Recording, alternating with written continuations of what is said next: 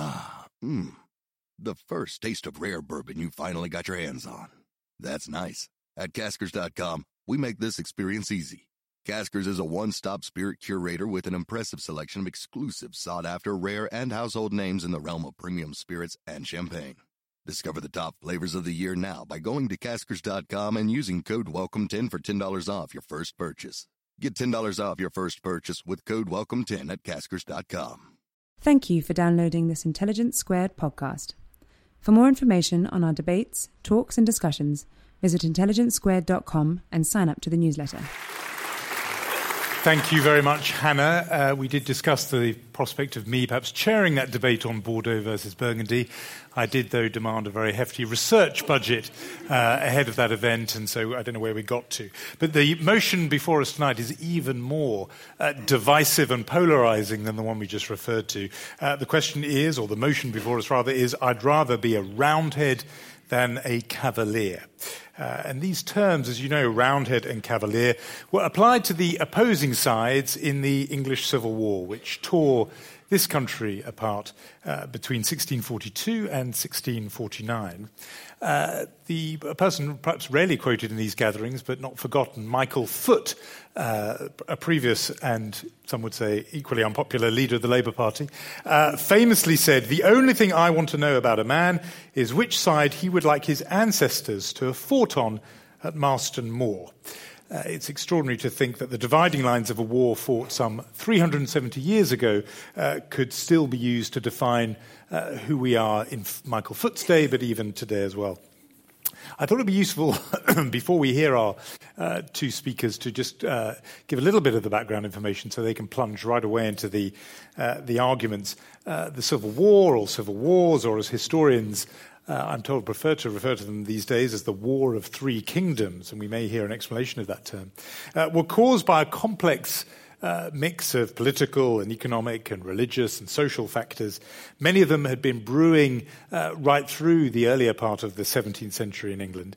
Uh, but it crystallized with the struggle for power between King Charles I and Parliament, which eventually came to a head when uh, Charles raised his royal standard in Nottingham. Uh, that conflict ended with the defeat of Charles and famously his execution in 1649. That led to the formation of the Commonwealth, and Oliver Cromwell, leader of the parliamentarians, uh, became and rejoiced in the title of Lord Protector. After Cromwell's death and the brief rule of his son, the monarchy was restored in 1660 with the accession of Charles II uh, to the throne. I know, of course, you're all familiar with that. Uh, that was purely to bring up the one or two people here who are not steeped uh, in English 17th century history up to speed, and I think we've done that. So, who were the two sides in this conflict? On the one side, the king, uh, mostly supported by aristocratic families, older, more established families, Catholics, and by people in uh, the north and west of England. And on the other hand, Parliament supported uh, largely in the south and southeast, uh, also backed by Puritans and religious independents who had been uh, offended and inflamed by Charles's attempts to uh, impose religious uniformity across the land. Uh, each side then would give, and this is often how the names uh, stick, would give insulting nicknames, pejorative names to their opponents. So the parliamentarians called the royalists cavaliers, a term derived from the Spanish term caballeros, meaning armed troopers or horsemen, and the royalists called the parliamentarians roundheads, uh, a reference to the shaved heads uh, of the London apprentices who were active on the Parliament side before the fighting began. So there was uh, obviously uh, an element of mockery and stereotyping going on with these terms. But the key stereotype in each case was that Parliament saw the royalists or cavaliers as louche and dissolute and flamboyant, while the royalists saw the parliamentarians, the roundheads, as uncouth, ill dressed, and sort of uh, infra dig, low born. So tonight we're going to look and drill down into those stereotypes, see whether uh, they were real, whether they were fairly applied then, uh, but also, and I think this is the uh, spice in our conversation, why it is that those terms might still resonate today, and to what extent the country we live in in 2014 still divides on roundhead or cavalier lines. Now, to uh, debate this, we have two uh, great speakers. Um, both of them are and I warn you here, going to Ed Miliband it this evening, uh, by which I don't mean they're going to forget the large and central chunk of their argument. Um, They are going to instead dispense with a podium and just uh, present themselves informally to you. Uh, our first speaker tonight, let's get straight to this, arguing for the case of the Roundheads, is a historian whose books include Blenheim, The Battle for Europe, and Prince Rupert, The Last Cavalier. His latest book, widely acclaimed, is The Killers of the King, The Men Who Dared to Execute Charles I, which tells the stories of the men who signed Charles I's death warrant which is interesting given uh, tonight that he's uh, defending the parliamentary cause because his forebear, Henry Spencer, the first Earl of Sunderland, was a royalist in the Civil War. Uh, I don't mean to intimidate his opponent when I point out that he is also included in volumes that collect the great speeches of the 20th century and of other centuries, in fact. Uh, usually he appears at the end of the volume uh, for the eulogy he gave famously for his sister, Diana, Princess of Wales. So, our first speaker, please, a warm welcome for Charles Spencer.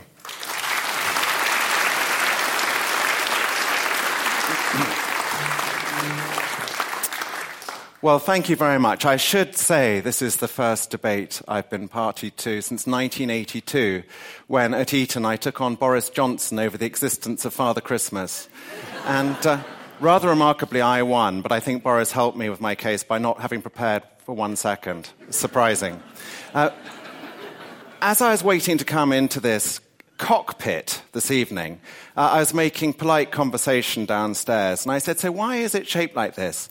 And they said, oh no, that's so they could see bodies being carved up in the olden days and see the dissections. So I'm feeling very small and slightly exposed tonight. I'm going to cut straight to the nub of my argument and then build up round it and bring you personalities who I think will support my cause.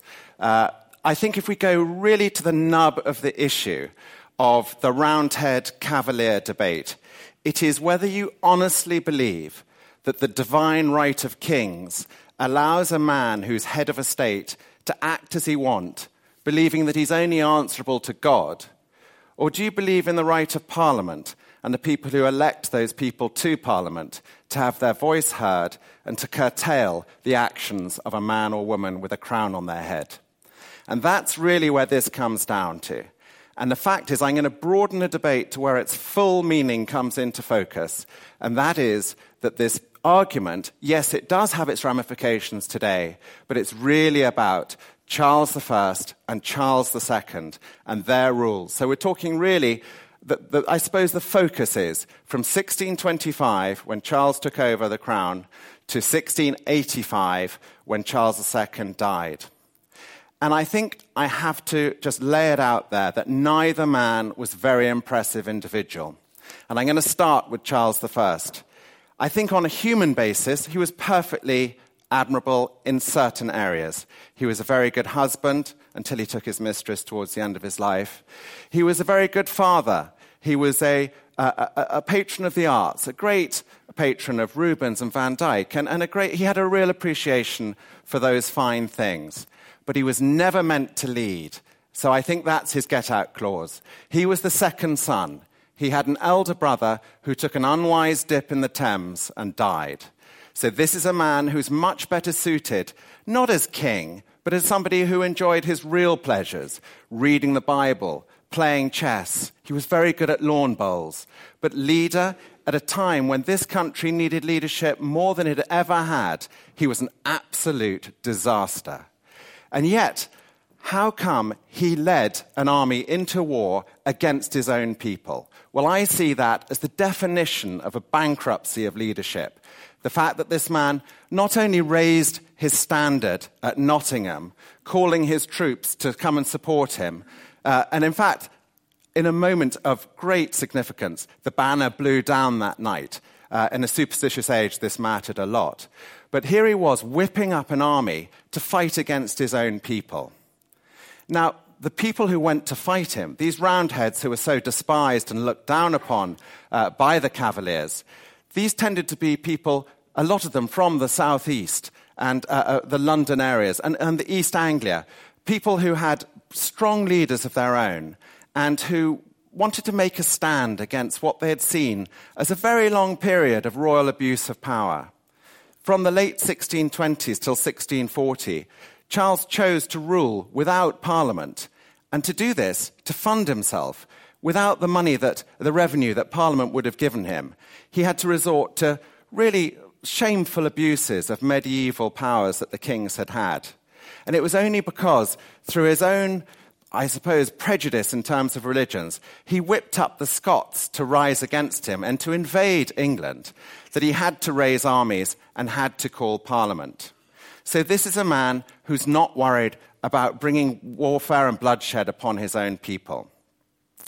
He lost the First Civil War. A series of uh, stunning defeats towards the end uh, reduced the military force of the Royalists to nothing.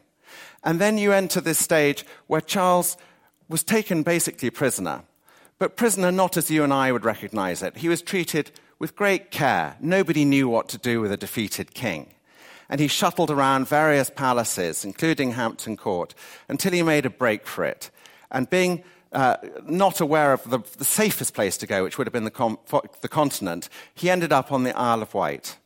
And there, he did his real, real mistake. And this is where I think even those who would have a notional uh, and gut reaction to loyalty towards the crown must let him go he went against all of the public pronouncements he was making about peace, and he fostered the second civil war. And this is his big sin in my eye. It's one thing to lose the first civil war, but to secretly whip up a second one, which caused unnecessary and, and quite severe bloodshed in the spring and summer of 1648. This is the arrogance of a man who was, as we know from his baggage train at Naseby, prepared to bring in foreign Catholic forces to try and prop up his kingship against his own people, this is where he becomes a traitor. And this is where they were justified in trying him for his life. And I believe, although the, the, actual court that was constructed to try him in January 1649 was totally flawed, there was an absolute right of those who accused him to tell him that he was a traitor. He was, as the Puritans among the judges said, that man of blood. This was a little snippet from a verse in the book of Numbers, which said, That man of blood who brings bloodshed upon his kingdom must die. So Charles was duly dispatched. And then we get the decade uh, of, uh, well, 11 years, in fact, of, I suppose, Roundhead rule, which is mainly Cromwell's time. And Cromwell's, of course, a hugely divisive figure. Only in England could a man who chops off the head of a king and then kicks out Parliament have a statue outside the House of Commons. but he was a great man as well as a flawed man. And I think one of the signs of greatness is how you act in triumph. And it would have been totally understandable by Machiavellian terms for Cromwell to have got stuck into the remaining royalists and maybe executed a few to make sure that if everything went wrong on the Roundhead side, there weren't ready people ready to jump up and take the royalist cause again. And people advised Cromwell to take this harsh attitude. But no, he refused to do it. He thought it wrong and he didn't do it at all. And of course, this left his legacy vulnerable. He left as his heir his son Richard as Lord Protector. And I have to say, Richard has had a very bad rap of it from the, uh, from the historians over the years. But in fact, he was a perfectly decent man. He realized he wasn't up to the job. He stepped aside. And it's only because of the chaos that happened after this that Charles II came back. He had no right to come here. He hadn't done some wonderful thing abroad to make him this great talisman that we needed to have here. He just happened to be born the eldest son of Charles I, and this country was in chaos, so we went to the default of monarchy. So Charles II came back among this wave of royalist euphoria, people tripping over themselves to forget that they had actually fought for Parliament. And they pointed their fingers at the regicides and let them be the scapegoats. The 80 men, the survivors of the 80 men who had somehow either signed the death warrant or, or pursued the king in court or on the scaffold. But Charles II soon showed his true worth. This was a man who before this had revealed himself to have no sense of loyalty the Duke of Montrose was the great royalist standard bearer in Scotland, and in 1644 1645 had delivered six incredibly rare royalist victories. But in the 1650s, Charles II, as Prince of Wales, double dealt him and left him to be taken by the enemy. And he was taken by, in chains through the streets of Edinburgh. Uh, he wasn't allowed to defend himself from the missiles raining in at him and he was beheaded and his four quarters dispatched. But this was a family tradition because Charles I had done the same to the Earl of Strafford. Strafford had risked everything to support the king. And the king wrote to him and said that he would guarantee his honor, his fortune, and his life. Well, he failed on the third one, and Strafford unbelievably was sent for his dispatch. So I think at this point I would like to say that if you're going to be loyal to a cause, loyalty has to be a two way street. And you're offering your loyalty to two men who have no concept of it for themselves. Even on the day that Strafford was going for his execution, Charles I had the gall to say that he was feeling worse than Strafford must do. this is an incredibly self absorbed dynasty. The Stuarts I think, have this cataclysmic record of not being very good at being kings and not worthy of loyalty. And if you look at their legacy, if you look way back to Mary Queen of Scots, executed, James I failed in his fundamental duty as a Protestant king in Europe to go to the rescue of his own daughter, who had married the Elector Palatine and had her kingdom taken away by Catholics. And it was Parliament who was the, the force that wanted England to go to war to save a Protestant dynasty. And James would have nothing to do with it because it was too expensive. And then you have Charles I and Charles II, and then James II, who's just outside the period I'm encapsulating tonight, but was an utter disaster. And after three years, was exiled and expelled and became an embarrassment to the French living off them. So, all in all, we're looking at a family who are asking you to believe that they have a God given right to your loyalty, but they have no concept of loyalty to those who risk everything for them. And it's on that basis that I think anyone who votes for them is really doing so at their peril. Thank you.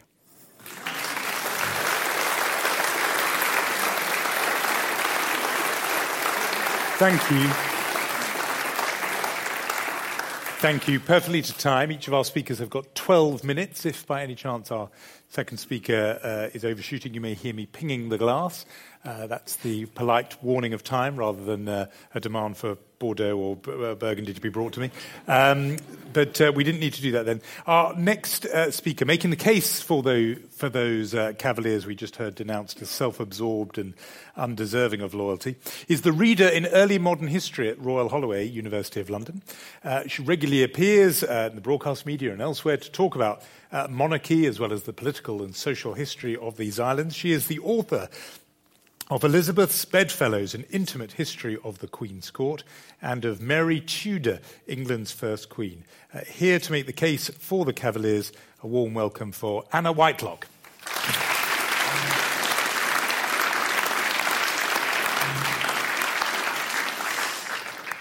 Thank you very much. I'm not going to quite Miliband it, just in case I uh, forget some key points.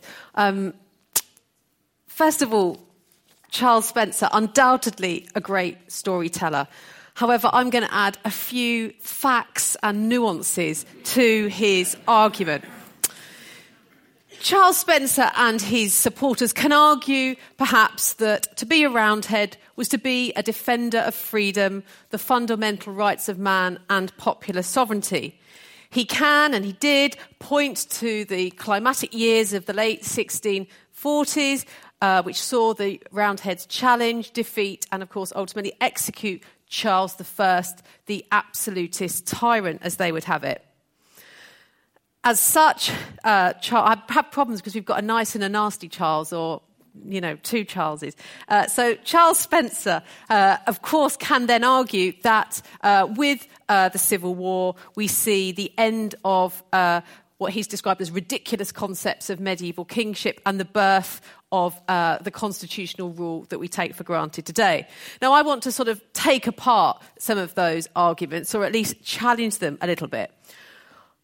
I will argue that uh, Charles Spencer's support for the Roundheads, and indeed his uh, claims for their achievement, misrepresents their cause as it developed during and immediately after the Civil War. I will point to the reality of life under the Roundheads during the 1650s and ask whether this was the kind of country you would have wanted to have lived in. We will look at the actions of the archetypal and much praised uh, by Charles Spencer Roundhead, Oliver Cromwell. Has his achievement been overstated? Should the Roundheads get the plaudits that Charles claims they deserve? I will also question how decisive and significant the Civil War actually was in the journey towards constitutional rule. The victory of the Roundheads was, after all, emphatically reversed with the restoration of Charles II in 1660. And one only needs to look, for example, to the 1680s when the Crown humbled Parliament to argue that the Roundheads did not inevitably set a course towards constitutional monarchy. We also need to move beyond the stereotypical images of roundheads and cavaliers. As Jonathan said, they were born as terms of polemic and abuse. Um, but in deciding your position today in this debate, it's important to realise that this is not simply a choice between a monarchy or republic. When we think of roundheads and cavaliers, we're thinking more than that. We're thinking about an attitude to life, a lifestyle, a temperament, an ideal, and it crosses class lines.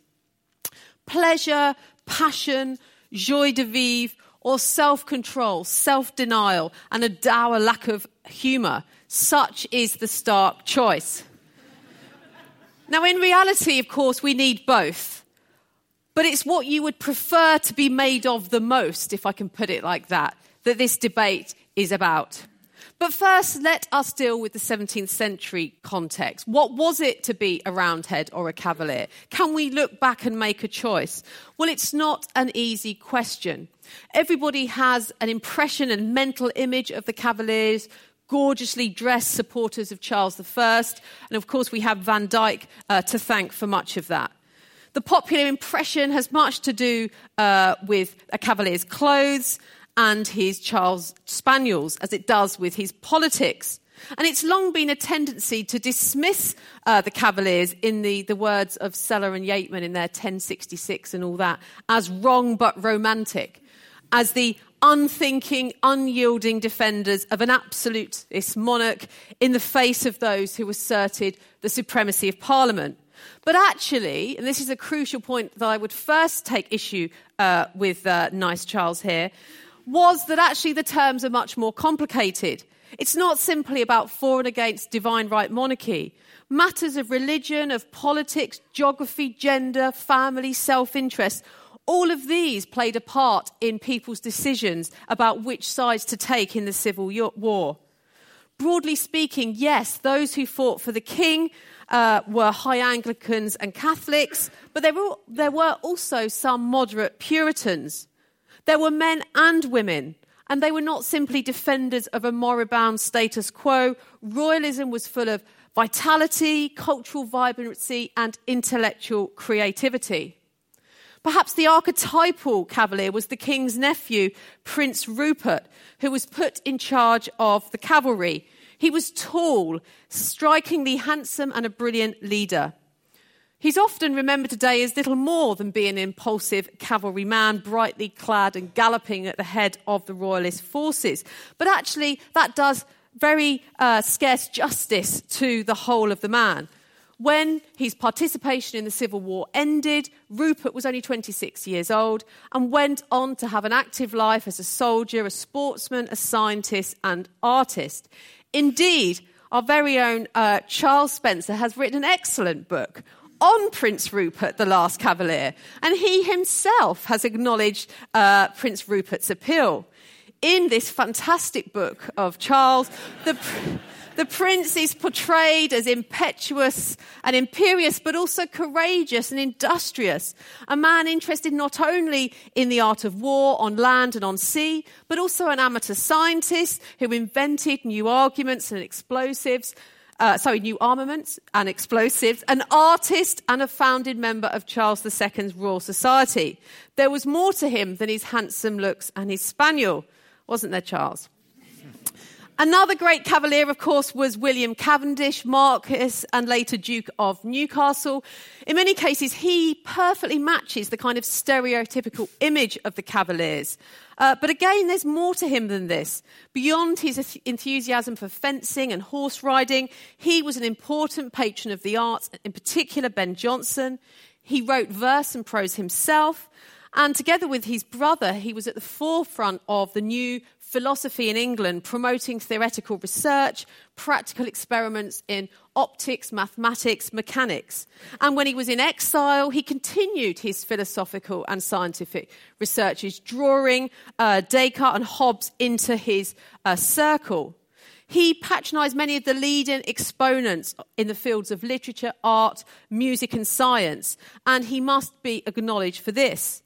He also married whilst he was in exile, and his wife, uh, who, better known as Margaret Cavendish, was also a figure uh, to, much to be recommended. She was a feminist in many ways, ahead of her time, the first woman in Britain to publish books in her own name, including a biography of her husband.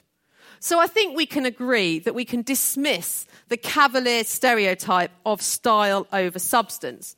Uh, I could go on. I could point to William Davenant. I could point to uh, Edward Hyde, who wrote a, a history of uh, the English. I could go on. I, not to least to mention, of course, Cavalier poets who wrote about sensual love and the importance of enjoying life and living in the moment.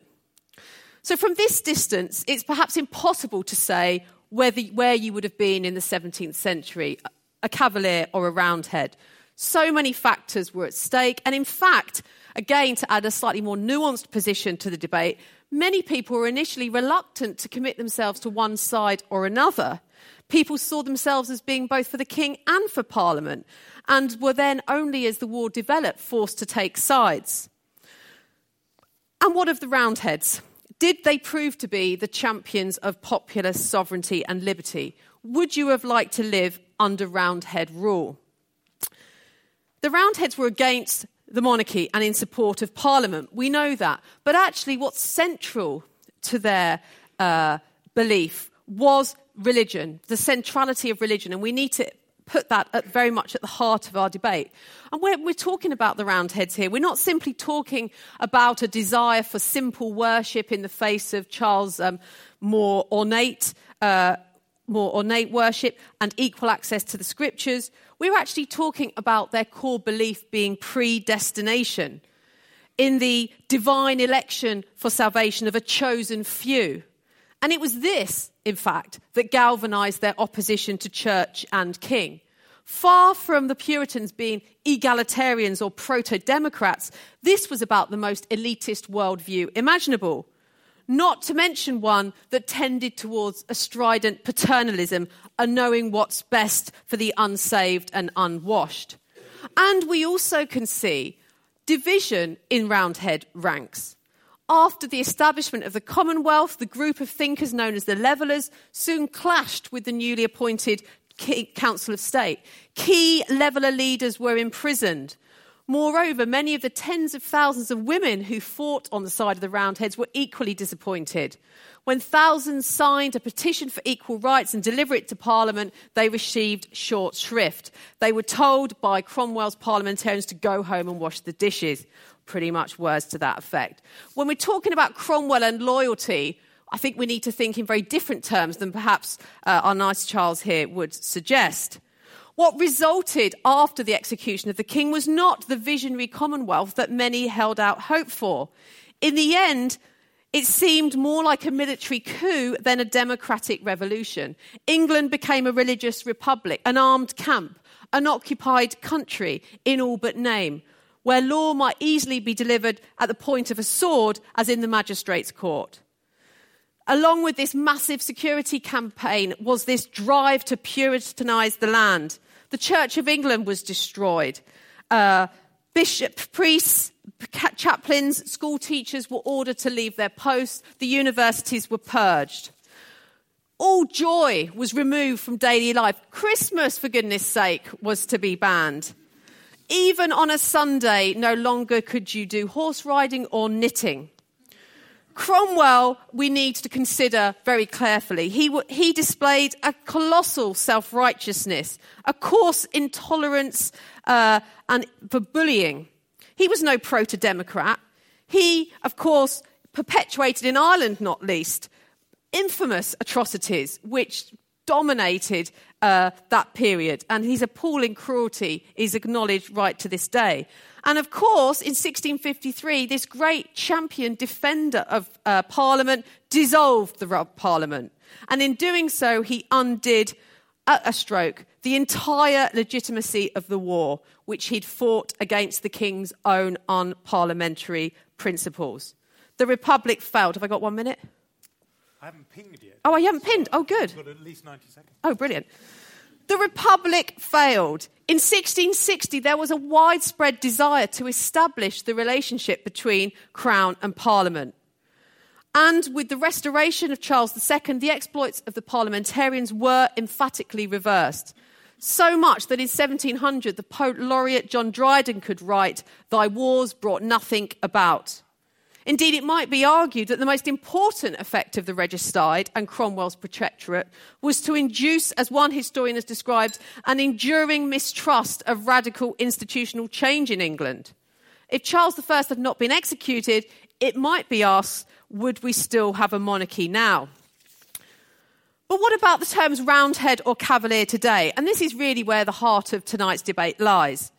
These terms survive regardless of the 17th century conflict and have come to describe different uh, and opposing types or archetypes in British national character. And just as in the 1640s, it's not simply a question of class or money, left or right, but it's one of taste and temperament.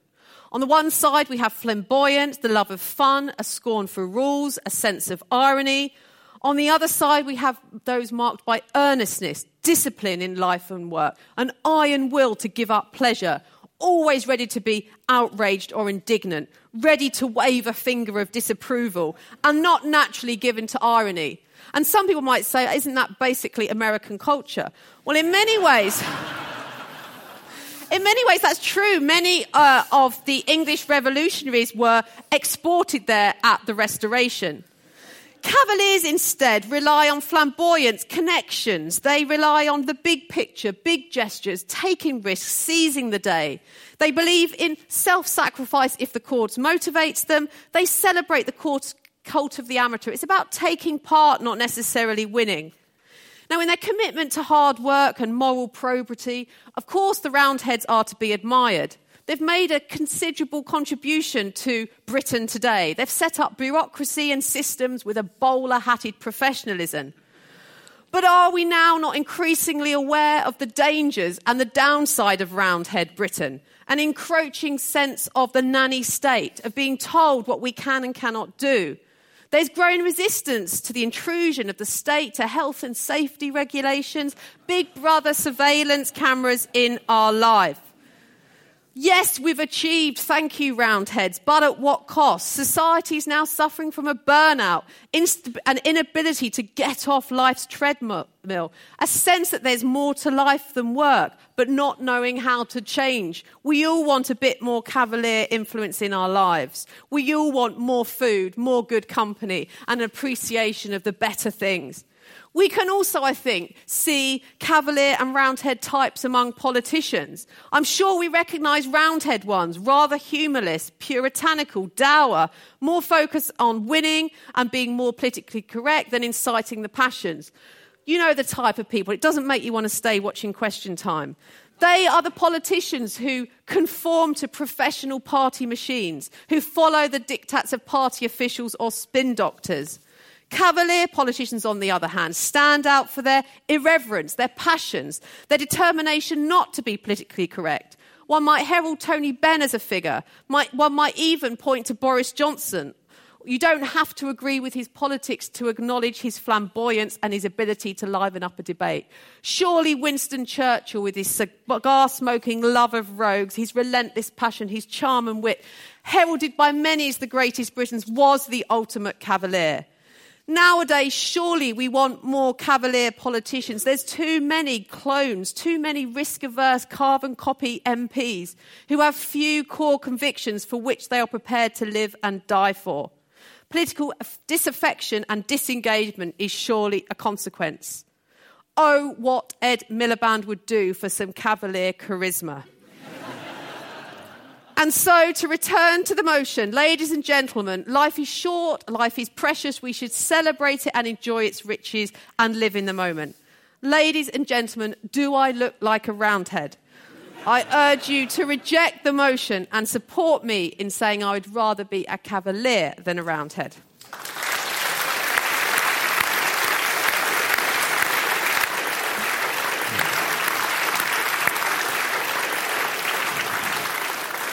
Thank you very much. Tremendously spirited speeches from them both. I'm going to give you the results of uh, the vote you uh, took part in as you came in here. This was before you'd been moved and stirred and your passions roused by these two speeches. Uh, this was the sort of indicative vote before you came in, or as you came in, but before you'd heard. So those opting before the debate to be and to identify uh, with the Roundheads were 33 percent. Uh, those identifying as Cavaliers, 38%, Cavaliers with the advantage, uh, and Don't Knows a whopping 29% when you came in, uh, sitting on the fence. Um, but we'll see how those numbers stack up now that you've heard the speeches and, and with what you're going to hear uh, later on. Well, inspired um, by Anna's uh, definitions there of these two types, the passion and pleasure uh, of uh, the Cavaliers set against the self discipline and uh, humour bypass of the Roundheads, as you defined it.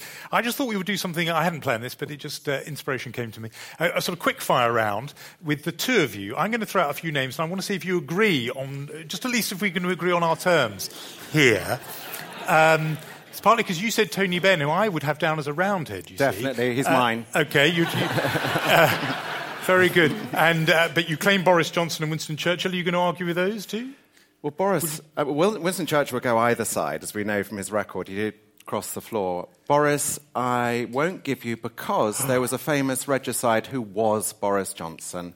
Uh, he was a womanizing, brilliant minded, uh, legally uh, fantastic man who used to, people used to pack in to hear him, called Henry Marten. and he was a regicide who got off the death sentence because he was so charming and so brilliant at speaking, and he was allowed to go and have a life sentence in Chepstow Castle with his mistress.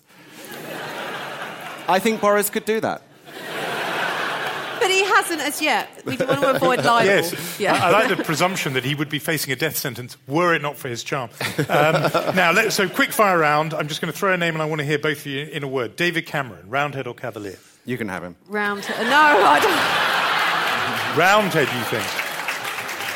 Yeah, I think no, more. Uh, well, Roundhead, but he's trying so to manufacture insulted. some cavalier charisma. I think he sees himself as a, as a cavalier, and that, that, it would be unfair to disillusion him. Okay, I want. I, I want us to get so agreed on our definitions that we come to some yeah. convergence. George Osborne, Roundhead or Cavalier? Roundhead.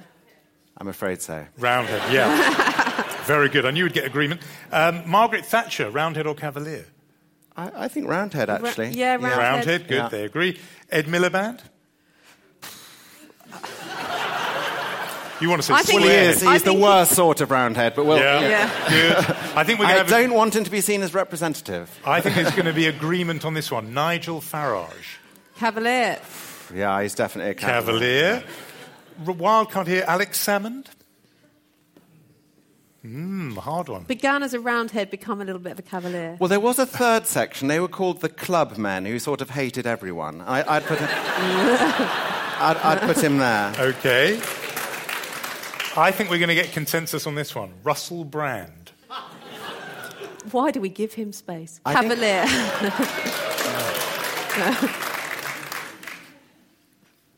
I Cavalier. Haircut alone, surely. Well, he looks like a cavalier, but I think if you scratch underneath him, not that I want to, um, you, you, would find Roundhead because he's pretty anti anti the rule of law, isn't he? Okay, very good. I had two more which I was just going to throw at you. One of them is not a person, but we'll see what you think of this. Uh, but the one who is a person, Grayson Perry, Roundhead or Cavalier? Cavalier. Yes. Yeah, yeah. good. And my last one is Twitter, Roundhead or Cavalier? Gosh, interesting. Uh, I think it's made up of both Roundheads and Cavaliers. See, it was when you said, I can't see Charles the First managing Twitter, so I, I, uh, I, I think we're looking at more progressive types. Well, I think Twitter's definitely a roundhead. Oh, I thought so. When you said it was lacking in humour, no irony, and constantly earnest and wagging its finger in the manner of a nanny state, I thought Twitter. Um, I thought, I thought unfair stereotypes myself. Good. All right. Well, you've heard the argument. I'm going to start with you, Charles Spencer, because Yes. you heard the argument there that was put very trenchantly that um, we shouldn't identify with Roundheads because they were joyless. Uh, they uh, had uh, a terrible record in Ireland, the atrocities in Ireland under, Thomas, uh, under Oliver Cromwell, purging of the universities, even, although some might count this in their favour, even banning knitting on a Sunday. Um, I thought that put them in the Roundhead camp a bit. Um, but, uh, but, you know, the, this pretty grim and bleak record, uh, with even when you uh, take out those sort of cultural things about the sense of self-denial and the humourlessness, there's actually a historical record as well, which is pretty grim. Well, if I can start with the Irish thing, because that's the one I'm most familiar with. Yes, it was, it was a, a horrendous thing that the New Model Army did in Ireland. Um, there was a lot of bloodshed among civilians. But if you know that the rules of law uh, of, in terms of warfare at this time in Europe, uh, it was very much that you warned a city to surrender. And if they didn't surrender, they knew the consequences because they were absolutely understood. Everyone would suffer if you were taken. And the thing is, particularly in Ireland, the conditions were so terrible. They had to draw lots to get regiments to go there. Uh, they had little boys go and pick little straws out, and the regiments had to go because nobody wanted to go there because of malaria and all the other terrible diseases that were there.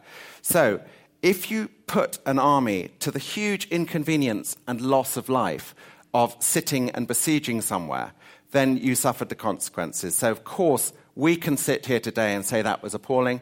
This was entirely normal in Europe, and everybody knew the rules. And going on to the humorless bit, yes, I, I mean, and the, the church bit and all of that. Well, how accepting a church was the one under the Stuarts that forced all those people across the Atlantic to go and settle in America and start again because it was so repressive here. And what about uh, the, the, whole, the whole feeling that everything was monitored by the established church? This was a time of enormous superstition, and people had to find their way forward. And to give the Roundheads credit, Puritan, they were trying to find the pure roots of Christianity. And I'm not saying they always found it, but that's a noble mission in my belief. And then if you go back to the, the general humorless and culture, well, Anna threw some rather third rate sort of playwrights towards us, which we, I'm not sure she could name, and I certainly can't. But let's think of the great writers on the Roundhead side, headed up by Milton. Milton was in a debate in this very forum as being one of the two great. Who was greater, Shakespeare or Milton? This is the great spokesman for culture uh, among the Puritans. And then I have to say, just very briefly, because I know I'm hogging it, but the people that Anna chose as these epitome of wonderful royalists, well, absolute rubbish. Prince Rupert, Prince Rupert was a significantly talented man across the board. But going back to my earlier point, he was kicked out despite devoting his life to helping his uncle, King Charles I. Charles I stripped him of all his offices and pushed him away because he lost Bristol, a city that was impossible to hold uh, in, in the circumstances. And Cavendish was the worst sort of cavalier. He is the one I should have thought of myself because he lost the Battle of Marston Moor because he had a hissy fit with one of his generals and was busy smoking a pipe in a carriage when, the, when he was attacked. And they had no commander at Marston Moor, and that was why they lost. And then Edward Hyde, she mentioned. Well, I'm sure Hyde would be thrilled to be brought in as a supporter for the Cavalier cause because Charles II exiled him.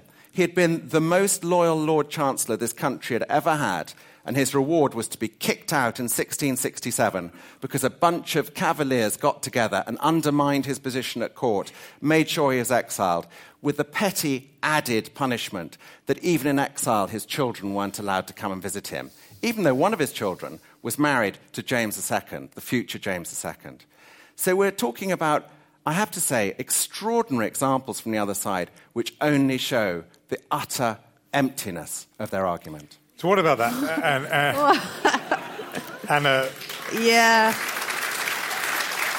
And what, what, what, about that? That you've picked up some flaky, uh, hissy fit characters there, and, and, also the point that yes, even you know some some uh, horrible things happened, but that was just how it was back then. Well, that is just nonsense. Um, and the point of picking out a few characters, I mean, the fact is, Charles was still evaluating them. them. on. Yeah, but you were evaluating them on whether or not they were successful as military figures. What I'm trying to say is, is consider these people in the round not simply as military figures, but actually, you know, a sense of a greater sense of life, an appreciation of the riches of life, rather than simply being defined and evaluated for their success or otherwise as military figures. And the point is that both of these camps, the Roundheads and the Cavaliers, I mean, actually encompass a whole spectrum of different personalities and individuals. So, yeah, of course, within it, both camps, there's going to be flawed figures. That's, you know, the very nature of it. What we're trying to talk about here is we're talking about the stereo. Well, I suppose we're mo- trying to move beyond the stereotypes, but we're trying to evaluate the kind of temperament, the mindset, the approach, the, the lifestyle uh, of a roundhead and a cavalier, rather than say, you know, do I agree with everything that Prince Rupert did or Charles, etc. Um, so I think, you know, in a, in a way, that's not what the debate is about. The point about Ireland, you know, the fact that we can just say, you know, we'll never mind about a massacre, raping, pillaging, whatever, that's just how it was at the time, you know, is just mind blowing. And I think that people from both sides, Roundheads and Cavaliers, and historians in the hundreds of years since, have always, you know, held Cromwell to account for those particular atrocities. So the idea that you can kind of dismiss that in a couple of sentences uh, is, is, is stunning. What's your view on standing back, back a bit just from the antagonism between Roundhead and Cavalier? Why it is that here we are, best part of 400 years later, still debating in these terms. And they are terms which have hung around, whereas a lot of you know, the pejorative language used about factions in other wars in other places have just long faded into history. Why is it that Roundhead and Cavalier continue as a sort of typology, as a kind of division that's useful for this country? Well, I think because I suppose there was unfinished business. The fact that the monarchy, you know, was restored, and I suppose in that sense, you know, it was it was a, you know, a spirited, fundamentally sort of changing in lots of ways in terms of outlook and you know new ideas that began to spring up and circulate and so on. But at the same time, you know, the monarchy was restored. So there was a sense of you know, not a full resolution. But I'm also, I mean, to be honest, I mean, I don't know if I'm supposed to say this as part of this debate. I'm not sure that the terms roundhead and cavalier are in general common use.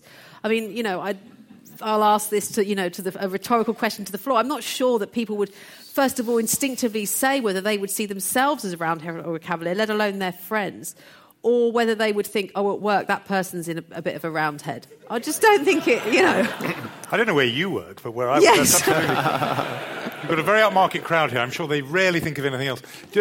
Um, what about you, Charles? You know, here we are, four centuries later. These terms are at least still understood. I mean, do you accept what Anna was saying there? That maybe it's because there was some unfinished business here.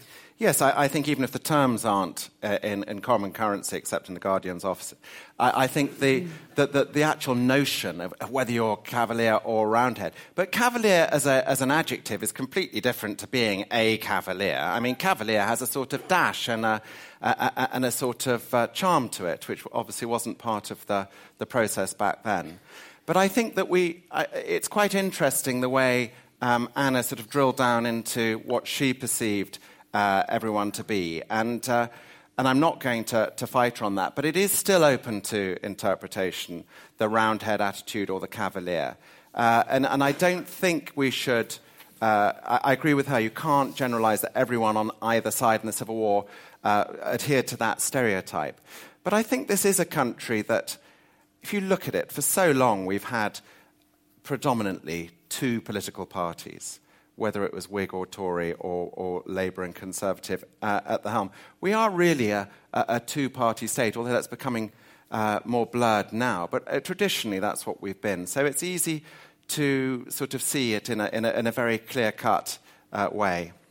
Let's, uh, in perhaps roundhead spirit of uh, proto-democracy, and imagine ourselves in the Putney debates. Let's open this up and hear other voices. Uh, we've got people walking around, I hope, with microphones. There's one there, there's one there, and although I'm a bit blinded, I think yes, there's a microphone, a fixed microphone there. I'm going to take them in sort of groups of two and three. Any thoughts, contributions, questions? Do keep them brief if you can. There's a first hand up here. Uh, and have we got someone in position? Well, why don't we pass the microphone to you so we've got at least two ready? Yeah, you go first. Can I just try and add a bit more nuance to what Anna was saying earlier about Oliver Cromwell, who was a deeply complex man, but he did enjoy practical jokes. He loved music. Uh, he said that when he was a youngster, he played football with a great, great, great delight. Um, he, when he lived at Hampton Court, he enjoyed the patronage of Milton, and you've already mentioned Milton, but also Andrew Marvell, who was one of the great Puritan poets, and his poem "To His Coy Mistress" is all about carpe diem and you know enjoying life and having a lovely time. So actually, I don't think I don't think I accept your interpretation of Roundhead and Cavalier anyway. So. Maybe there's just a little bit of Cavalier in every Roundhead and a little bit of Roundhead in every exactly. Cavalier. Um, who's got the microphone next? Somebody should. Yes, you Can you hear this? Yep. Uh, as uh, two retired. Sorry. Shall I ask a question? Yes, please. Yeah, I'm just as making sure the microphone mem- As two retired members sitting here of Monk's Regiment of Foot, I would argue that, um, that the, arrest, the triumphal restoration of Charles II answers the question. Uh, uh just explain a little bit more what you mean. And there's somebody there with the microphone, yeah. Just to uh, unpack your. I was saying, well, yeah. I would argue that the rest, triumphal restoration of King Charles II to the throne would yeah. answer the question. Oh, you mean because it means we're all cavaliers? Exactly. Really? I see. Okay, thank you. Let's have uh, gentleman there. Yeah. Uh, I wanted to hear from the historians your view of 1689 and in a sense, the, do you see that as a vindication of the Roundheads or a vindication of the Cavaliers? It's, it's parliamentary sovereignty or, of a sort, but it's, but it's restoration of the monarchy and preservation of the monarchy. So, so ultimately, the constitution that we've inherited since then, is it a Cavalier or is it a Roundhead? Okay. Well, why don't you pick up that and the contribution there that, uh, you know, the very fact that Charles II takes his place on the throne shows the argument was settled and it was settled in the Cavaliers' favour. I think what 1660 settled was the fact that this was a country that gravitated towards monarchy as a concept, and the fact that the experiment with republicanism from 1649 to 1660 was ultimately a failure. But it doesn't mean that it was a return of the Cavaliers. Charles II came back. He was a bankrupted fugitive living in Europe with no hope of coming back and no money. He came back because he was needed here as a tool of the state and he came back on very reduced circumstances. He had to agree not to go for vengeance against anyone, and he had to, although he was allowed to have a, a tilt at the regicides, but not the 50% of the country that had stood against his family. So I think the real answer is 1689 or 1688, when the Glorious Revolution took place.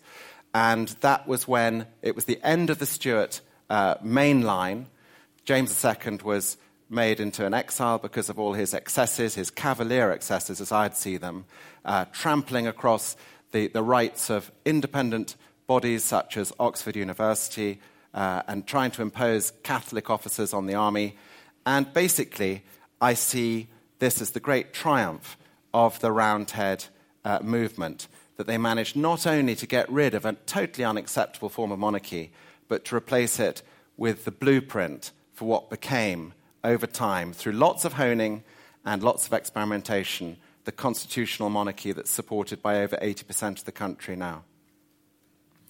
Thank you. Um, and what about you, Anna, this point about uh, there's Cromwell, who actually had, on your definition, some quite cavalier traits music, football, jokes, poetry, Marvell, all of that? Yeah, I mean, I wouldn't disagree with those things. And I think, you know, as you said, we're not saying that it's to be around he's to be 100% a roundhead and to be a, a cavalier is to be 100% a cavalier it's, and you know when you decide which you'd rather be it's more about that you know it's the majority of you if you like rather than you in your entirety. So yes cromwell absolutely. But the, the was I mean, many of the things that you said were true. But that's not to say that you know what he was the points in terms of uh, the supremacy of parliament um, popular sovereignty and so on, those promises that he made in many cases. And, and I mean, Charles in the beginning talked about loyalty and the way in which uh, Charles I had kind of broken the trust and loyalty and, and people that had fought for him and what had he done, turned around and done. The same actually could be said of Cromwell. But I do agree with, um, with Charles and again with the gentleman up there about the significance of 1688 really more than uh, the Civil War and, and the Restoration. Um, you know, I think it's striking that even though Charles II was a weakened figure, you know, that the army and the navy, for example, remained in the hands of the king on his return. There was an act in 1661 that said neither parliament nor the people uh, had any coercive power over the persons of the king of this realm. So Parliament, you know, retreated quite significantly in 1660. I think, you know, I was reading today one of those sort of great and late historians, Kevin Sharpe, who's who's written these a whole. Uh, three volume work on, on monarchy and the uh, image of the monarchy over time through, from the Tudors, the Stuarts, and so on. You know, and he talks about how, you know, Charles II was, in a way, understood that the climate had changed and actually was, you know, ne- realized the need to engage more with, uh, with people and was able to have, be both a sort of, there was a sort of common touch to him as well as being able to blend the sort of mystique of monarchy. And he points to you know various examples of Charles II himself not simply kind of coming back in the same model of his father but acknowledging times had changed uh, so again, you know, yes, we can say that, you know, in that sense, perhaps there was a Roundhead achievement there in the way that it kind of tempered uh, Charles. it should also be said that, of course, that the Church of England was rapidly restored uh, in 1660 uh, after the, the sort of Puritan uh, directory of worship and so on. So again, this was something that was, was desired by many. Thank you. Can we get the microphone to this chap here? Keep your hand up. Other people got, who want to get in, let's make sure we see your hands too. Uh, we've got somebody there at the back. And, uh, well, yeah, let's get the second microphone there after we've heard from you. Yeah. Um, c- can I suggest that, in fact, um, neither side is wholly deserving of, of uh, admiration or support? Uh, that, um, that Charles first was uh, totally unreasonable and had believed in divine right of kings, which was outdated and absurd and was self serving in the first place. Uh, and he took that to an extreme, which necessarily resulted in a revolt. But then the Roundhead side uh, was grim, puritanical, abolished plays as well as Christmas. Um, that it was uh, they ended up in chaos, and but out of all the conflict between them, we ended up with the settlement in Britain, the constitutional settlement, which has lasted to this day. We avoided the bloodshed of the French Revolution and many other revolutions throughout Europe and that we were extremely fortunate in these conflict between these two unreasonable sides, um, and that the real heroes of the peace were those who made the compromise. I'm not knowledgeable enough to know exactly who they were, but I'm, I'm thinking of people like Monk and uh, people who were uh, Pepys's patron, I forget his name, but people who made the compromise and actually established the order from which we've benefited down to this day. So we almost needed both and the clash between them to get where we are now. Who, has got the microphone there? Yeah. I wanted to ask a question, and I'm American, so I want to say we take the best of both. But I wanted to address Charles' first premise that the Roundheads didn't believe in the divine right of the monarchy. And you didn't address that, Anna, so I was just wondering what you thought about it. Well, you're suggesting that the Roundheads did believe in that, are you? That no, no, they, they, did not believe in it. And you didn't address whether or not you believe that the monarchy had divine rights and could only you know, speak to God really. And oh, you want this Charles to ask, argue whether, or to explain no, whether no, he believes want, on divine right? No, Anna didn't respond to his main premise that the Roundheads didn't believe that the monarchy had. Anna didn't respond. Rights. I see. Sorry. So I'd like to know your thoughts on that. Okay, thank you. That's uh, fine. And who else got the microphone next? I think this will be the third one of this round. Yeah. As it turned out, it was it was one bad lot up against another bad lot but if we were unfortunate enough to be alive in the 1640s, it was not, as the motion rather makes it sound, a lifestyle choice. Would I rather be jolly and gay and have a nice time, or am I a bit serious? It was a choice about the future of the country. And here was a king who believed in the divine right of kings, who was having his way with the country, as it were. And here were the taxpayers who said, Enough is enough, O chum. Up with this we will not put. This is not a proper, moral, and decent way to run this country of England. And that was the choice they were making, not a choice about how their friends would see them next time they met them. Thank you. Is there somebody up here who would like to get in? We've got that microphone up there. Is any any takers? No. In that case, let's um, deal with these things. Let's put those to you first of all, uh, Anna Whitelock. This idea that, uh, well, first of all, how can you be on the other side of the Roundheads given that their defining principle was in opposition to the divine right of kings? Does that mean you're somehow uh, a believer in that divine right. And then the point you've just heard there, this wasn't about, you know, personality type and sort of flair and uh, joie de vivre. This was a really straightforward argument about the constitutional principle. And one side believed in divine right, and one side didn't, and your side that you're defending were on the wrong side of that argument. Well, it's unfortunate. I mean, I thought the gentleman at the back put it very well, but unfortunately, as it sort of broke down, it wasn't simply a choice between, you know, divine right or, or not. I mean, actually, within, you know, the Roundhead um, camp, there was all kinds of debates and discussion about exactly what should replace the monarchy. So it wasn't simply a sort of yes or no question. You're absolutely right, though, that, you know, in a way, the question does suggest a sort of, you know, are we choosing, which lifestyle are we choosing? And actually, it was about the future of the country. But that wasn't something that was um, absolutely settled. I mean, although um, the Roundheads, you know, wanted to uh, get rid of the absolutist tendencies, the arbitrary rule of Charles, many weren't looking simply to get rid of the monarchy per se. And that's, you know, tr- that's true on both sides. So it, it's much more nuanced than that. And I guess in some ways that answers the question of the, the, the lady too. Um, you know, it's not simply subscribing to you know, um, a monarchy or not. Um, you could have a different position within that. And you know, it's also true to say that within the, the, the, you know, the 1640s and 50s, people changed sides too. I mean, this was, these were very fluid debates that were going on. Um, such was the nature of the times. Do you want to say something, um, Charles Spencer, about the, uh, the questioner there, or the first speaker there, who said that actually you did need both, and it was the conflict between them out of which was forged the settlement that has endured in our country for more than three centuries, and a good thing too. And, uh, you know, by just making the case spiritedly for Roundheads, you're missing the other half of that very necessary equation. Yes, I, I think it's a very intelligent point, and I think there's a lot of truth in it. But basically, I think where, where I uh, still push my point over your very good one, just, is the fact that the settlement that came out of it was essentially a roundhead one. Uh, the, the days of the royalism of old, the cavalier view of royal, royalty and royal power had gone. So, yes, there was an inevitability. It wasn't, it wasn't just we needed this clash, it was going to happen if you got a very obstinate king who listened to the last advisor who'd spoken to him, who surrounded himself with advisors who even his right hand man Clarendon said were a pretty poor bunch, that he was going to be in opposition. So, yes, you needed something to be sorted out, but it needed somebody as unfortunate in leadership as Charles I to turn it into, and let's not forget this, the bloodiest war this country's ever had. You know, this is the key. It wasn't a minor scuffle.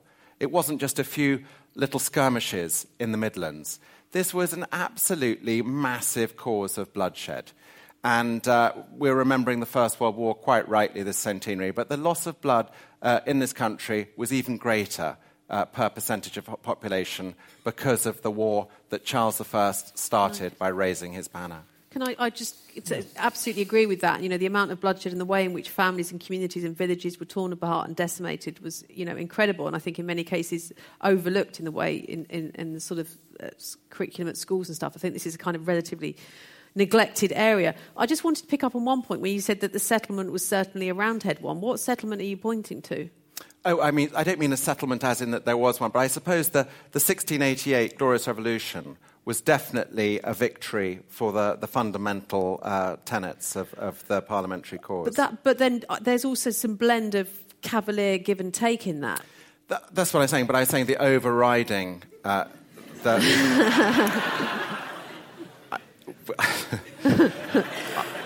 I'm trying to be so polite. And, but I mean, it's, it's just that I think if you, if you split it down the middle at the end of 1688, it's, it's 80% uh, parliamentary settlement and 20% reconstituted royal settlement. All right, let's hear with two people uh, uh, coming and waiting to come in with questions, and then what we're going to do is have summing up, and uh, there'll be another chance. So let's go with you first. Yeah. Uh, I'd just like to question Charles Spencer's uh, view on King Charles himself. You gave this lovely sort of picture of Charles, which sets him out to be very disloyal, very louche. but and and used the fact that he didn't help his sister as a, as an example of that. But you sort of bent the facts slightly to fit your argument and the view of Charles you wanted to build up. He did actually send over troops to help his sister. In fact, he got involved in three conflicts between uh, 1625 and 1629, and really you, you've just bent those facts slightly to fit your argument. Can you really say that he was that disloyal? He did go and help his sister. Well, I didn't say, I didn't accuse him of that at all. I accused his father Yeah, of not okay. helping his daughter, and that is true. All right, let's hear from you, and we'll let's. Um, that's all right. Let's hear from you, and then the. oth- I, it's hard for me to see, but I know somebody else is waiting with a, with a question. Uh, yeah. let's Yes, I'm a little bit disappointed in the way the argument's gone because I would have thought it's more about fundamental human rights and democracy. I mean, we're talking about the working classes against the ruling classes, as far as I see it, and and no one's really addressed that. We're talking about uh, divine rule by divine right or, or uh, right by birth against the people. And I'm not sure that. And, f- and, and for your money, with the Roundhead side, were at the people the yes, side I mean, of obviously ordinary people? Cromwell and his record has, has kind of distorted that a little bit, and he, the way that he went about it. But, but Cromwell dissolves the parliament. That's you know, Cromwell dissolves the parliament and takes power essentially to himself and has all the regalia as a monarch. So, which know, is why he distorted it. That's what I'm saying. Yeah, but it's very- originally, originally, I would have joined the Roundheads on the basis that they're fighting for uh, democracy and the But pe- people. that's not how it was understood at the time. People didn't simply go, right, I'm fighting for democracy, I'm going to sign up and be a roundhead. Um, it simply wasn't as clear cut as that. And it would have been a very limited definition of democracy. It wouldn't fit Yeah, our there's no, modern it's not democracy as we know it. And I was going to say, I, it's, not, it's not the people. A lot of the people really were unaware of what was going on. 1644, so you're two years in to this war, and two great armies arrive to sort it out in the north of England at Marston Moor on a summer's day. And there's a sheep farmer there from Yorkshire, and he's got his sheep in the middle. And somebody goes over to him and says, You better move them along. The king and parliament are about to have a battle. And he goes, Have they fallen out? so this is about the ruling classes sorting it out. It's You mean it's a fight within the ruling It's class? a, within the ruling classes. And yes, they, as ever, called upon the ordinary man to come and fight for them and die for them. But they, apart from some really politicized and intelligent people in the New Model Army who debated the future of man, talked about universal suffrage, things that were really revolutionary, uh, these, were not, uh, these were not representative of the people as a whole. The people as a whole did what their masters told them, I'm afraid. Okay, let's just hear this last one. There's going to be another round later, so don't worry. But this just just now, yeah. You've kind, you've kind of jumped the gun, but there were two things I really wanted to say. One was the bit about the elect. I always remember being astonished at school, and that team seems to me to be antithetical to a democracy, and actually that's one of the things that the Anglican Church had for it. And the other thing I was going to say, which you've just said, was the bit about the fact that ultimately Cromwell became Lord Protector, and that essentially you, you didn't end up with greater representation or for even for the small amount that was the gentry and that seems to me to be their ultimate failing that they weren't a very humane bunch i guess And just explain your problem with the notion of the elect, and perhaps explain that for people who are not Um, steeped in this. as I understood it at, at school, was that there were a small group who were the elect, and regardless of what they did, um, my favourite were always the ranters. Um, you you were going to go to heaven, and Yeah. that everybody else wasn't going to go, and it didn't really matter what you what you did. So there was this this one group that were chosen, if you like, and that everybody else. Um, Depending on your how your um, religion went, had to listen to them, and that's not very democratic and not very comforting either. Thank you. What I'm going to do now is ask our two speakers, just before you all vote, because we're getting to that point, crunch time, to do deliver some sort of uh, closing summary, uh, summing up speeches, uh, just a couple of minutes each. And um, I think probably, Charles Spencer, uh, you should uh, take on board that point that you just heard there. Um, why don't you go first? Two minutes, uh, the case for why we should vote with you uh, as, as a roundhead, and perhaps just, take, just include, if you would, that point about the elect and some rather Sure. dodgy attitudes. Well, this is a time of great religious strangeness from our point of view. There were a lot of strange sects and a lot of strange beliefs, but they meant a lot to people, whether they were Roundhead or Cavalier. So I think um, it's impossible to apologize uh, for either side for their very strong religious beliefs. This was an age of superstition where religion got mucked up in that. But I would point out that it was Cromwell who welcomed back to this country people of Jewish faith.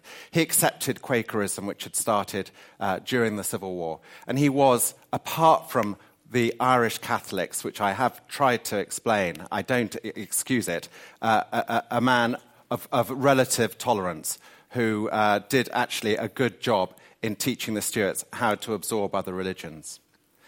But going back to my fundamental point about I'd rather be a Roundhead than a Cavalier, I take on board some very, very astute points from the audience. But I would say that the people who started off as Roundheads morphed into the Whig Party that gave further suffrage to the, the, people of this country, more voting rights over the succeeding century and a half than anyone could have dreamt of uh, before the Civil War. These were people who put a, a, price on merit over birth. And I know you're thinking that's hugely ironic that I say that, but it's true. This is a time when Pepys managed to win, Samuel Pepys in the Navy managed to win over Prince Rupert, who we've heard of from both sides, uh, the whole notion of how the Navy of this country should be governed. Prince Rupert said, if a man's from the right family, he should be in charge of a ship. But Pepys managed to win in the 1670s. The fundamental basis for the professionalism of the Navy that served this country so well for 300 years. And that was that nobody should even rise to the rank, uh, rank of lieutenant unless they passed, uh, first of all, having done three years, passed the requisite exams. And this was maybe health and safety gone mad, in Anna's view. But this actually led to a, a real professionalism and a talent in this country. And I think my final thought this evening was that when this motion was first thought of as one that uh, needed a, an airing tonight, I was asked to speak on behalf of the Cavaliers, and I couldn't think of a single reason to do so. Thank you.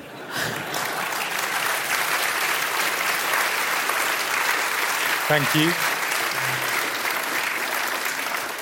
With, with her closing case for I'd rather be a cavalier, uh, two minutes to you, Anna Whitelock.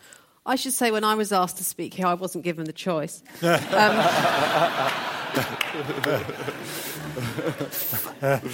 I, I would like to pick up uh, Charles's comments about the kind of strange beliefs of the Puritans. I mean, I think perhaps that's slightly uh, patronising and dismissive of the beliefs of the, the, Calvinists and so on who had this notion of the elect. And actually, you know, it wasn't just tied up in superstition. These were deeply held beliefs and actually key to understanding the debate at the time between the Roundheads and the Cavaliers. And as the lady absolutely said there, now when we are talking about Puritans who absolutely believe that some people are saved and some people are damned, um, it's very hard to really be talking about the good of the common man in the same breath.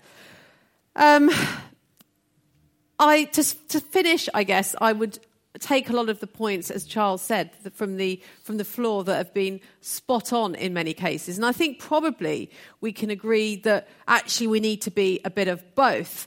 And where we are now in terms of our constitutional monarchy is in many ways a successful blending of both particular sides. However, in terms of the actual motion, whether I'd rather be a roundhead and a cavalier, we can only be talking about where we are now. And in that sense, I think, whilst we can say that the cavaliers would represent a Britain of panache, pleasure, uh, individuality, a sense of living in the now and seizing the day, the roundheads would point to a Britain of discipline, of hard work, of state intervention, of doing the right thing uh, of following the letter of the health and safety uh, to, the, uh, to the limit. As I say, we actually want to be a blend of both, but I call on you to support the cause of the Cavaliers, as without it, what an impoverished, repressed, boring Britain we would be. the English have always had an affection for wayward, idiosyncratic types Nigel Farage aside, and long may that continue. So that's why I say I'd rather be a cavalier than a roundhead, and I reject the motion. Thank you. Thank you very much. It is. Uh, it's crunch time. Time for you to vote. People will be walking around with ballot boxes. You were given this when you came here. You haven't finished yet. You, you, Oh, we have. uh, you were presented with these when you came in, your voting slip. Very, very simple. Just uh, break it along the perforation. So a roundhead card goes in the box if you're voting uh, to be a roundhead and the cavalier to be a cavalier. If you don't know, stay sitting, please. If you don't know, and if you're Shh. If you want to abstain or you don't know, put the entire voting slip, both Roundhead and Cavalier, in the box if you are on that fence uh, between them. Uh, I'm just going to remind you of the vote when you came in. This is what it was like before you heard Charles and Anna debating. 33% of you, exactly one third, were Roundheads. 38% of you, slightly more, were Cavaliers, and uh, 29% were in the don't know category. Now you're voting. Uh, big solemn moment. We're going to try and count those as fast as we can. Uh, uh, but while we're doing that, we just thought we would take in a last few questions and contributions from the floor. You probably won't move many votes at this stage, but get something off your chest. We're going to bring it back here for responses. Let's try and do this uh, rapidly. There's a hand there. Let's, can we take a microphone to the gentleman there? The people holding the microphones may be collecting votes, but maybe not. Um, Let's hear from you. And I've got a question of my own for Charles, which I'll come to. Um, is there a hand here? Somebody here who would like to ask a question? Anyone up there? No, well, let's hear from uh, you. Yeah.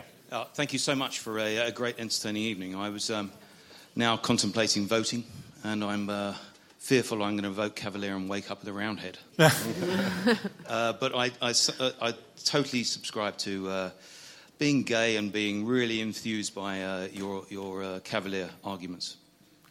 Very nice, thank you. Anyone else who wants to chip in, explain how they voted, why they voted, uh, any questions they have still on their mind? There's Do ha- ha- there's a hand up there if we bring the microphone, and somebody up here, I'm told. That little boy had his hand up. Young man up there with the microphone, did you have your hand up or were you just uh, expressing sheer enthusiasm for the evening? There's a hand there, yeah. Um, can we get a microphone to this chap here? While we're doing that, while we're waiting for the microphone, I'm going to put my question to you, Charles. Yes. Um, which was that, you know, as we've been describing, this side, the Roundhead side, were in a way the sort of proto Republicans of their day. In fact, Republicans, because they formed a republic. And I'm just wondering, um, sort of any discomfort for you, given your background and uh, lineage being on that side of the argument, particularly because you will, and I'm taking you back to the events of 1997, there were many who felt there was a kind of Republican moment in this country, and that your speech, there, there, were many people who said if that speech had been delivered three or four hundred years earlier, who knows what the consequences might have been. It may have made people turn against even this monarchy. And I just wonder if you have some of the skepticism you reserve towards the monarchy of the 17th century, whether some of that lives on, even applied to the monarchy in the 21st century.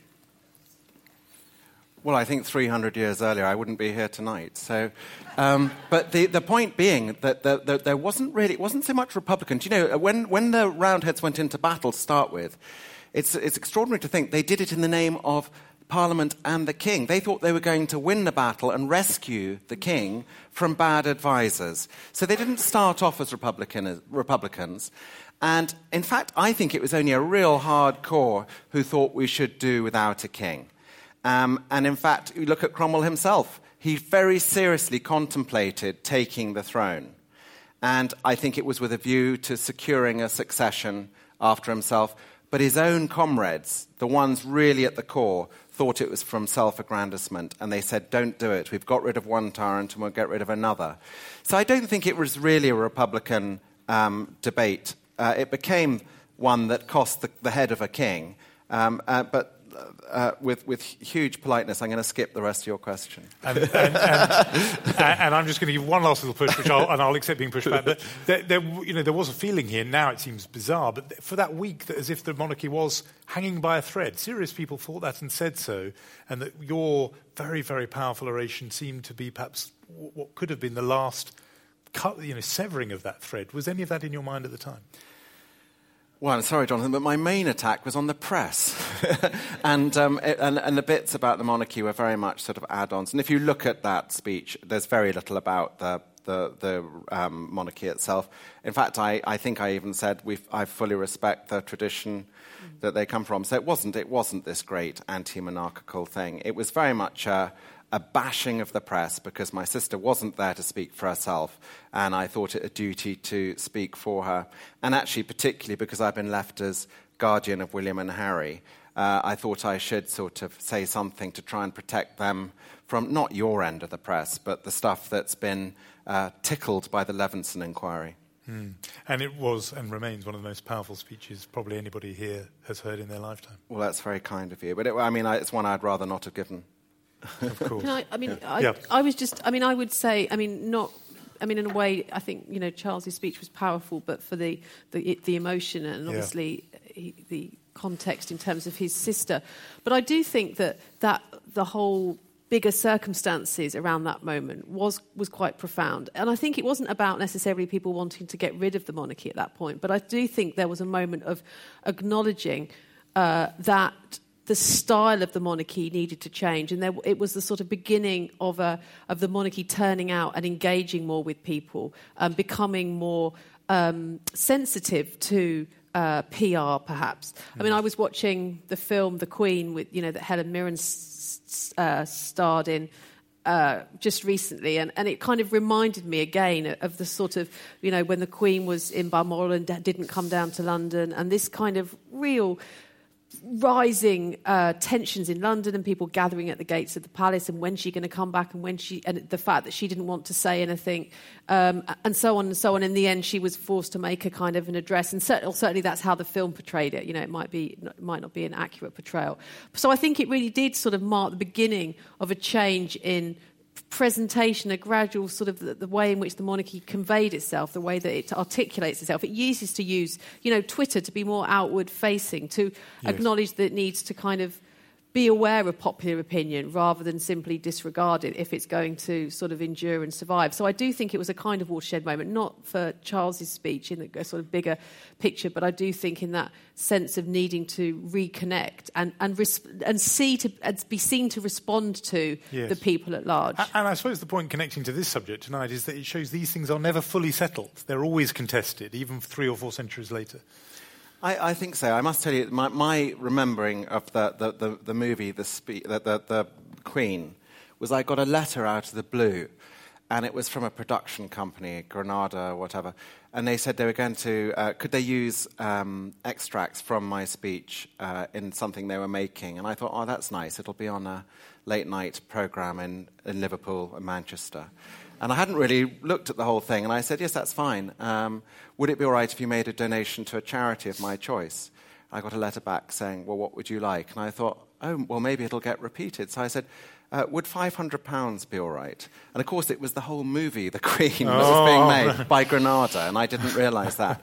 But going back to your fundamental point, uh, my charity wasn't thrilled, I don't think. But, uh, uh um, but basically, I think that the, the point uh, which you're going against is that the monarchy, apart from those 11 years, has been the backdrop to this na- nation's story. And therefore, it is uh, always in some sort of vision. But as I say, you know, I think it's, it's reached this state now where um, it, uh, it is, if you look at these opinion polls, extremely popular what's come out of this. And the Civil War and 1688 and all that were little blips along the way. But we got something out of our system I think, in the 17th century, which most European countries didn't. And we all know, of course, the French Revolution. But across Europe in the 1840s were really massive revolutions, and we didn't have that. And I think it's because we had sort of got a valve in place after the events which we've been debating tonight.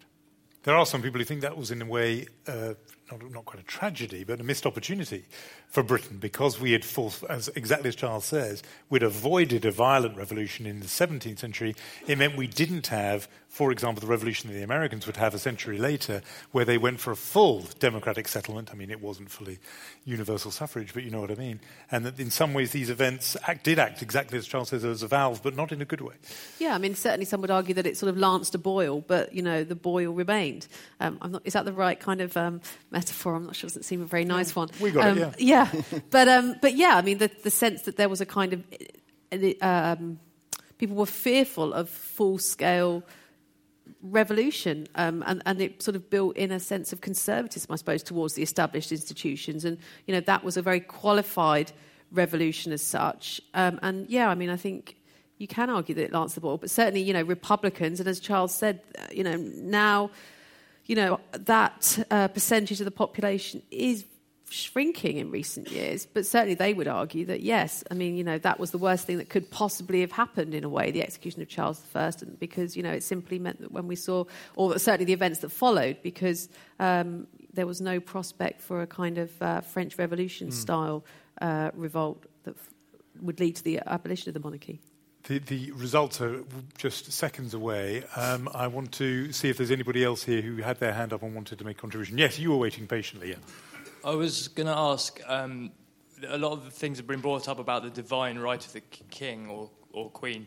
Um, surely, with the execution of Mary by Elizabeth I, and then later on the execution of Charles I, removes the idea of divine rights because it brought up an idea of a prince of Europe can be killed, therefore saying that they're no longer.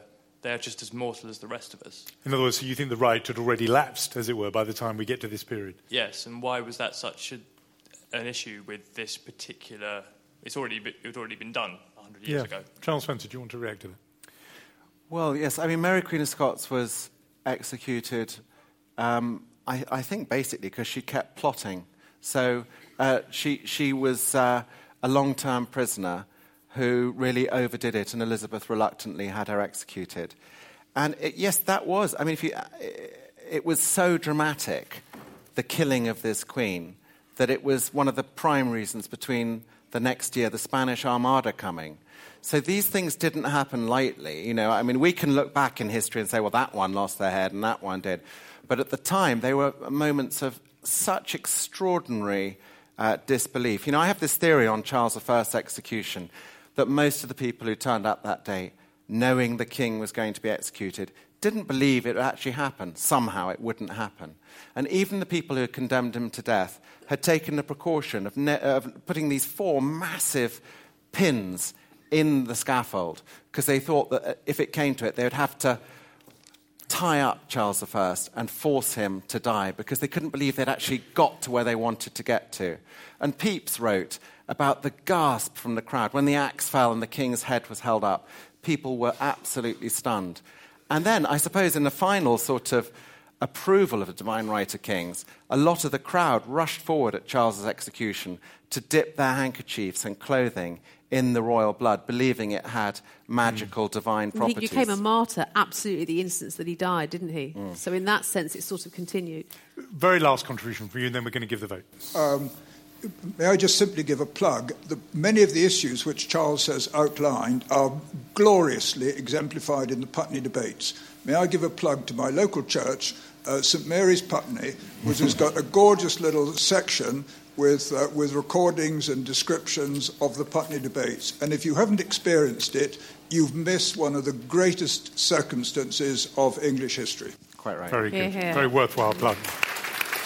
Excellent. Well, we, we, we do now have uh, those results in. So before you came in, a third of you, 33% were Roundheads, 38 Cavaliers, 29% don't know. The don't knows have now fallen to just 1%. So you ma- did make up your minds. Uh, Cavaliers are 37%, Roundheads are 62%. A swing of 15%. It, me- it means, as far as this house is concerned, you would all rather be uh, Cavaliers than. Oh, let me have a look here. Sorry, let me just throw it in. Sorry, you would rather be Roundheads than Cavaliers by 62% to 37%, 60% 30 to 37%. The final result. It remains to thank our two speakers, Charles Spencer and Anna Whitelock. Thank you very much. Good night. Thank you for listening. You can download more Intelligence Squared podcasts free on iTunes and SoundCloud. If you'd like to find out more about our events, sign up to our newsletter at intelligencesquared.com and follow us on Facebook and Twitter.